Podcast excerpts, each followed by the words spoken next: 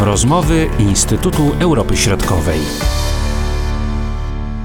Witam przed mikrofonami Marcin Superczyński. Dopiero po czterech miesiącach od wyborów w Serbii powołano nowy rząd. Na jego czele stanęła ponownie Anna Brnabić. Koalicja wyborcza pod wodzą Serbskiej Partii Postępowej uzyskała ponad 60% głosów i wydawać by się mogło, że z powołaniem nowego rządu nie powinno być większych problemów. Okazuje się jednak, że brak realnej opozycji w nowym parlamencie poważnie komplikuje sytuację polityczną, podkreśla kierownik zespołu Bałkańskiego Instytutu Europy Środkowej profesor Konrad Pawłowski. Być może sam wynik wyborczy był problemem, bo wynik był, no ponad 60% głosów uzyskała lista wyborcza Aleksander Vucic dla naszych dzieci. To była lista koalicyjna na czele z Serbską Partią Postępową. Prezydent Serbii jest i prezydentem państwa i szefem SNS, czyli partii rządzącej. Ta, ta, funkcja nie jest rozdzielona w przypadku Serbii.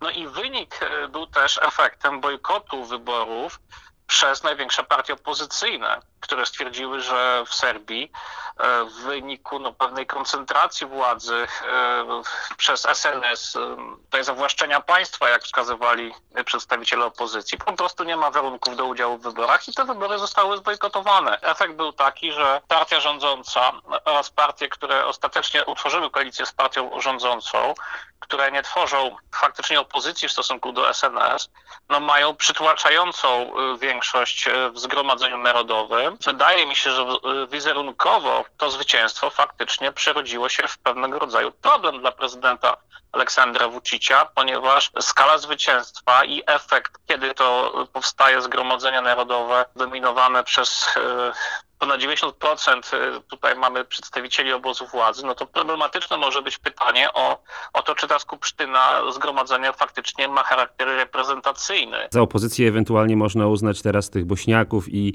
Albańczyków, którzy y, też w odpowiednim ugrupowaniu mają chyba z tego co pamiętam sześć głosów, prawda? Tak, no mówimy tutaj o opozycji, y, która jest, ma charakter no chyba bardziej, czy nawet mniej niż symboliczny. Mówimy tu o kilku, dosłownie sześciu, być może siedmiu posłach, którzy mogą mieć odmienne zdanie niż e, większość e, rządowa, koalicyjna, która tutaj jest reprezentowana przez wszystkie te listy, które weszły, przekroczyły próg wyborczy, zresztą obniżony do 3%. Serbska Partia Postępowa w ogóle mogła nie tworzyć żadnej koalicji rządowej, ponieważ mogła po prostu rządzić sama. Prezydent Vucic i szef SNS, podkreślam łączność tych stanowisk, twierdził, że e, mogliby rządzić sami, ale ponieważ chcą ten pluralizm pokazać, zachować, to oczywiście tworzą koalicję rządową.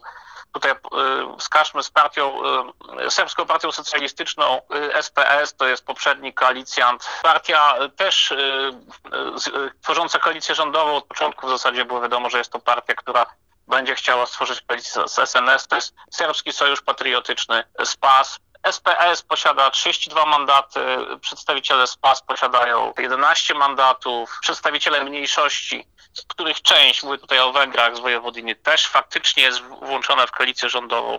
Ci przedstawiciele mniejszości razem posiadają 19 mandatów, a lista obsadzona przez koalicję SNS to jest 188 mandatów, czyli 188 miejsc w parlamencie obsadzonych przez no, faktycznie SNS plus niewielkie partie satelickie. Sytuacja dość e, nietypowa, mówiąc delikatnie, natomiast przedstawiciele opozycji twierdzą, że jest to parlament faktycznie jednopartyjny, e, który przypomina e, no, scenariusze z Białorusi i tutaj, czy ten model białoruski, który który no niestety nie jest tym modelem demokratycznym. No. Co spowodowało zatem, że ten Y, nowy rząd y, y, powstał.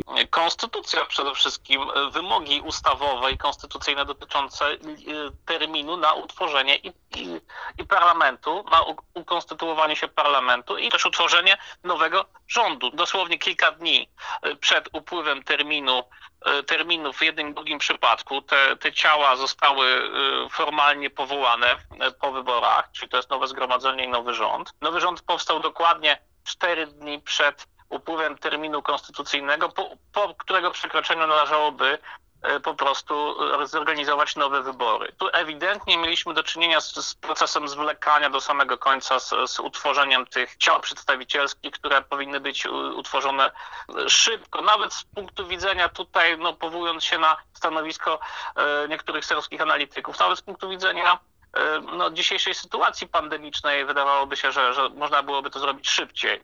Natomiast e, co spowodowało bezpośrednio, e, szczerze mówiąc, wydaje mi się, że po prostu problem, jak zorganizować to, ten kształt systemu politycznego po tym spektakularnym zwycięstwie, Y, ponieważ y, pojawiły się żartobliwe sugestie, że ktoś będzie musiał y, z koalicjantów przejść do opozycji po to, żeby symulować tą, ten pluralizm polityczny. Niewykluczone, że tak się zdanie. Przez moment sugerowano, że mogła być, być to partia, serbska partia socjalistyczna, ale, ale jej szef Iwica Dacic wyraźnie, wyraźnie był przeciwny takim pomysłom.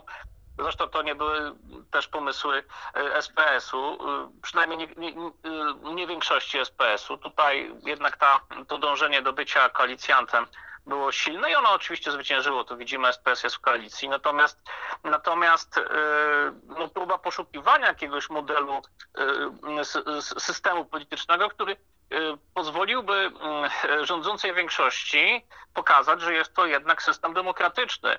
To pytanie oczywiście o, o, o, to, czy, czy bojkot wyborów y, był sukcesem, czy nie. No to jest oczywiście pytanie y, z punktu widzenia opozycji. To, to pytanie jest oczywiście, oczywiście bardzo zasadne, bo opozycja twierdzi, że jednak okazał się sukcesem, mimo nawet w samej opozycji podziału, część opozycji była przeciwna jednak mm, bojkotowi.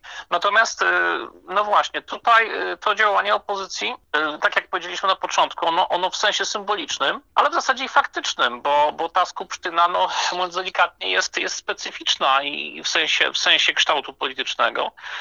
To, to był powód, wydaje mi się, dla którego władza, e, e, głównie ośrodek prezydencki, sam prezydent i, i szef SNS-u, Aleksander Vucic tutaj, e, mieli problem, jak to wszystko ułożyć w sensie koalicyjnym. Wieczór wyborczy prezydent Vucic sugerował, że przyszło, przyszły rząd może być rządem koncentracyjnym, czyli skoncentruje e, przedstawicieli partii e, opozycyjnych, które nie weszły do, które nie wejdą do, do, do koalicji rządowej. To było dość, dość otwarte, dość luźne pytanie się pojawiło, czy to będzie rząd koalicyjny, czy taki rząd tej koncentracji, że wszystkie, wszyscy przedstawiciele, czy większość wejdzie nawet z partii poza, spoza parlamentu, ale ten pomysł gdzieś absolutnie odpłynął. Nie mówiono o nim już potem, więc y, pytanie, czy ten nowy rząd jest rządem koncentracyjnym czy koalicyjnym. On jest rządem koalicyjnym oczywiście, ale, ale jak niektórzy tu wskazują, on nie jest nawet koalicyjny, ponieważ rola koalicyjna e, tych partnerów koalicyjnych jest absolutnie wyznaczona przez rządzącą SNS.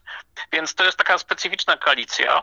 E, gdzie, gdzie bezdyskusyjnie rządzi jedna partia i niektórzy twierdzą, że to nie jest ani koncentracyjny, ani koalicyjny rząd, tylko rząd prezydencki po prostu. I jest to pewnie naj, najbardziej ostry argument opozycji, który, który e, jest wysuwany przeciwko temu modelowi e, koalicji rządowej. Czy taki kształt obozu rządzącego i, i parlamentu nie będzie pewnego rodzaju kłopotem w prowadzeniu polityki, powiedzmy to w cudzysłowie, prounijnej? Te ambicje E, serbskie dotyczące integracji z Unią Europejską, czy one nie mogą z tego powodu właśnie zostać trochę zahamowane? Pytanie dotyczące wpływu sytuacji politycznej w Serbii na proces integracji europejskiej jest pytaniem e, ważnym. E, I w istocie znowu wracamy do argumentów opozycji, która, która pod, podkreśla, że pewne niezrozumienie sytuacji, kiedy to w, w, według retoryki, narracji opozycji tutaj w, w Serbii dochodzi do obniżenia standardów demokracji, natomiast jednak jest pewne no, poparcie dla prezydenta Vuciciego rządów ze strony, ze strony państw, głównych państw Unii Europejskiej i no, też przymykanie oczu ze strony instytucji europejskich na pewne wątpliwe standardy. W październiku pojawił się raport Komisji Europejskiej, który, który no wskazywał na pewne, pewne wątpliwości odnośnie tych wymogów bycia członkiem Unii Europejskiej, ale też ten raport nie był przesadnie krytyczny. On był krytyczny, ale, ale to nie była tak, tak radykalna krytyka, więc wydaje mi się, że tutaj musimy też e, oddzielić jednak tą radykalną krytykę opozycji od, ze strony e, dość jednak umiarkowanej krytyki Unii Europejskiej. Według opozycji ta krytyka w ogóle jest za mała. Tu też chciałbym podkreślić, że opozycja twierdzi, że, że, że faktycznie Unia Europejska no, toleruje tą sytuację, która ma miejsce w Serbii. Kierunek prozachodni, jeśli chodzi o członkostwo w Unii Europejskiej, będzie kontynuowany. Co do tego nie ma wątpliwości. Nawet można byłoby powiedzieć, że po ostatnich, no, ostatnie zbliżenie, dostrzegalne zbliżenie między Serbią i Stanami Zjednoczonymi wskazuje, że Serbia zdecydowanie tutaj chce rozwijać te stosunki z państwami Zachodu. Akurat tutaj Stany Zjednoczone się ostatnio pojawiły. Jest wyraźna intensyfikacja po porozumieniu zawartym w Waszyngtonie we wrześniu. E, porozumienie z Kosowem, ale tutaj przy udziale administracji amerykańskiej, więc, więc niewątpliwie mamy tutaj pewne nowe otwarcie. E, sugeruje to także mm, pewne medialne konflikty z, z Rosją, która tradycyjnie jest zaliczona do grona przyjaciół Serbii, ale w ciągu ostatnich miesięcy widać pewne ochłodzenie w tych relacjach serbsko-rosyjskich, więc e, chciałbym podkreślić, że tutaj e, ten rząd jest rządem kontynuacji, ale, ale e, jeśli chodzi o kierunki i integracja europejska jest tutaj bardzo ważnym najważniejszym celem polityki zagranicznej Serbii. Co jest, co jest ważne, wydaje mi się, że jest tutaj pewien pad, pad polityczny między władzą i opozycją i, i sposobem, który, który, zapewne będzie implementowany na, na, jego rozwiązanie jest mediacja ze strony Parlamentu Europejskiego, która miałaby doprowadzić do tego, że y, opozycja weźmie udział w kolejnych wyborach powszechnych y, i y, prezydenckich. Te wybory się odbędą najpóźniej w kwietniu 2022 roku. To zapowiedział prezydent Vucic, zapowiedział to zresztą jeszcze przed powstaniem tego nowego rządu, co wzbudziło pewne wątpliwości nie tylko E, powiedziałbym, wizerunkowe, ale także wątpliwości natury prawnej, czy prezydent może w ten sposób sam decydować o skróceniu mandatu rządu. No, pewnie ten temat się będzie, będzie e, dalej e, przewijał w mediach serbskich. Natomiast to, że prezydent zapowiedział wcześniejsze wybory, sugeruje, że e, ta krytyka ze strony, czy spodziewana, pogłębiona krytyka ze strony instytucji europejskich e, może mieć wpływ na, na tą decyzję, że jest szansa, że to się zmieni i że ta opozycja weźmie udział w kolejnych przedterminowych wyborach. Mówił profesor Konrad Pawłowski. Marcin Superczyński. Do usłyszenia. Były to rozmowy Instytutu Europy Środkowej.